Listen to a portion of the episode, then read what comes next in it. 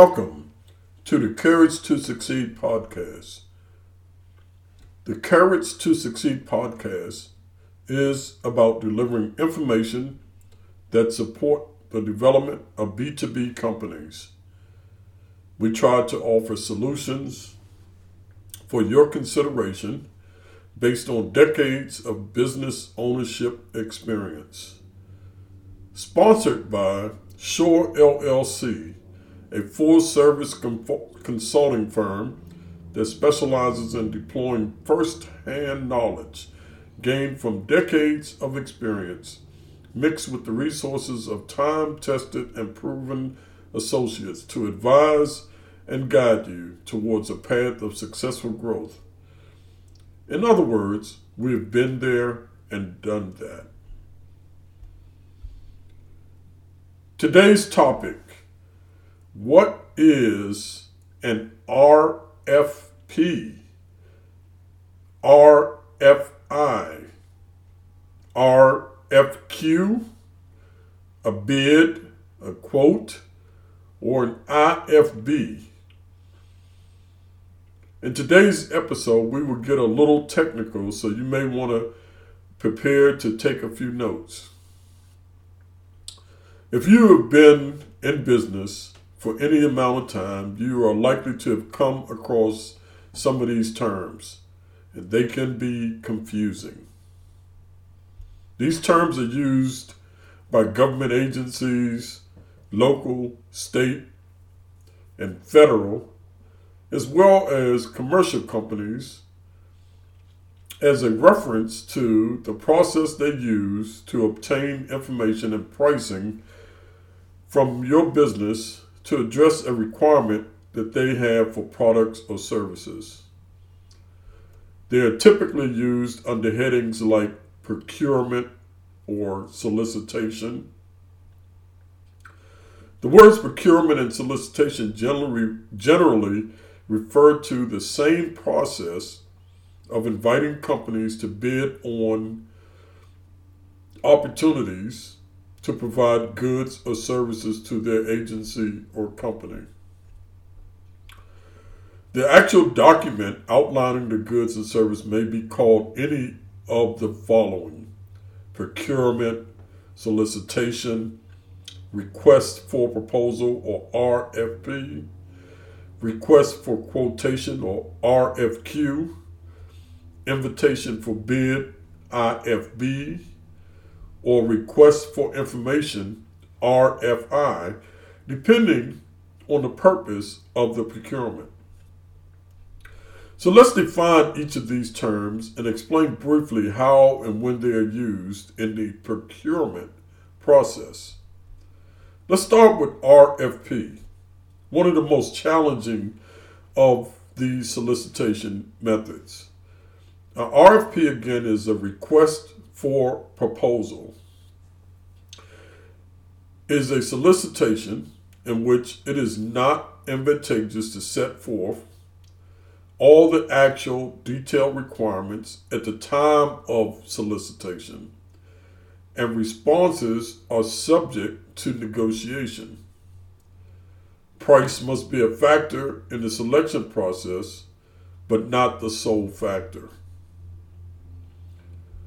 The RFP is usually for the more complicated requirements that are open to ideas and processes, and more than likely will require that an in depth knowledge of the requirement be demonstrated by the response.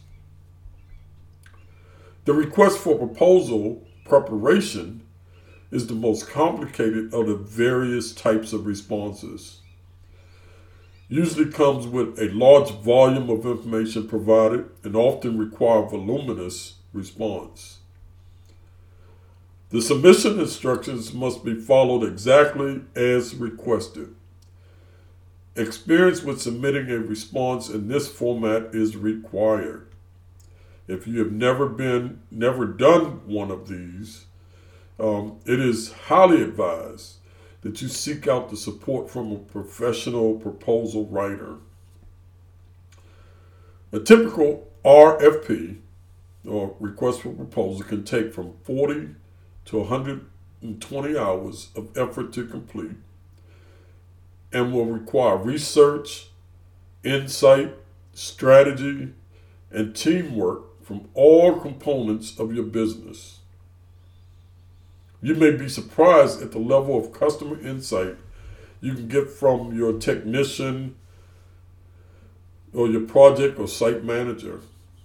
You, you, you may want to involve your accountant, your attorney, or a business consultant. Depending on how often you decide to respond to RFPs, you may want to consider adding experienced staff or seeking outsourced support. RFPs are usually not publicly open and most often are evaluated by a committee made up of various stakeholders or subject matter experts. And the notification of a selection may be very quick or it can take months. You want to consider the time and expense, and you should have a bid or no bid decision process in place that allows you to quickly review the requirements, competition, the cost, and the level of effort, along with your odds of winning.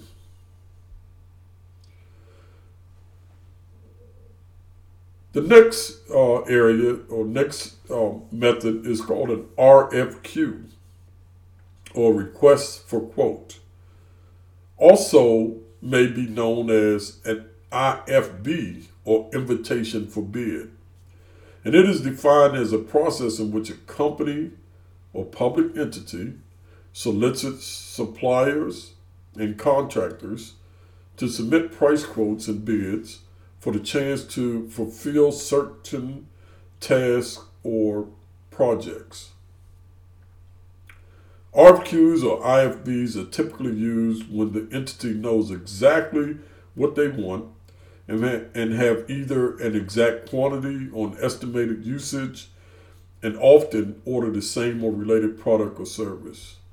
This one is usually a numbers game. The solicitor usually has a good idea of the level of competition that's in the marketplace for their products or service and expect to get competitive responses from multiple sources. The RFQ process can sometimes be complicated by all the formal documents uh, requested, such as insurance certificates, past performance references, affidavits, and various other forms that must be completed and signed by a person of authority within the company. Like an RFP, the RFQ slash IFB must be completed in the required format and submitted on or by the stated due date to be considered. Most IFBs or RFQs are publicly open and the bidder's response is read out loud and is also made available to the public in the form of a bid tabulation. And occasionally it's not, and if it's not, you usually have the right to request the results. And there are many reasons for wanting to know the bid results. Now, I will save that discussion for later episodes on pricing and, and win strategies, but keep in mind uh, you do have the right to know the results of a bid or uh, proposal that you participated in. In fact, you have the right to know of a bid or proposal, uh, especially for a public entity that you did not participate in. Um, for the commercial business, it may be a little different. You may not always have access to that information. The thing to keep in mind is RFQs and IFBs are usually a solicitation format that is used to get a quick response based on price and a basic qualification. The Courage to Succeed podcast is sponsored by Shore LLC, offering business development, customer acquisition, certification applications, proposal writing, and business guidance services. Now, let's get into the last area, the RFI. And RFI stands for Request for Information. It is a common business process whose purpose is to collect written information about the capabilities of various uh, suppliers or contractors. This is primarily used to gather information to help decide on what steps to take next. This type of solicitation has no immediate or intended result for the submitter. However, they typically don't take a lot of effort to put together. Often, a cover letter with perhaps a white paper and a company capability statement may be enough to provide a response. An entity, entity usually has an issue or problem that they want to address and are trying to understand if there are available solutions or a solution provider available in the market.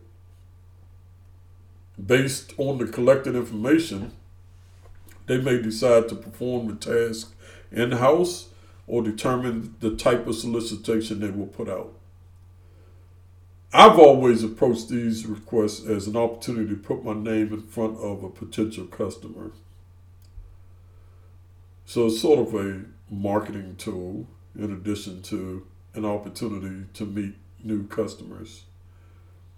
Whether it is an RFP, an RFQ, an IFB, an RFI, a formal bid or quote, the intent is to solicit information to determine your capability and available and availability to properly handle a project task or provide a product.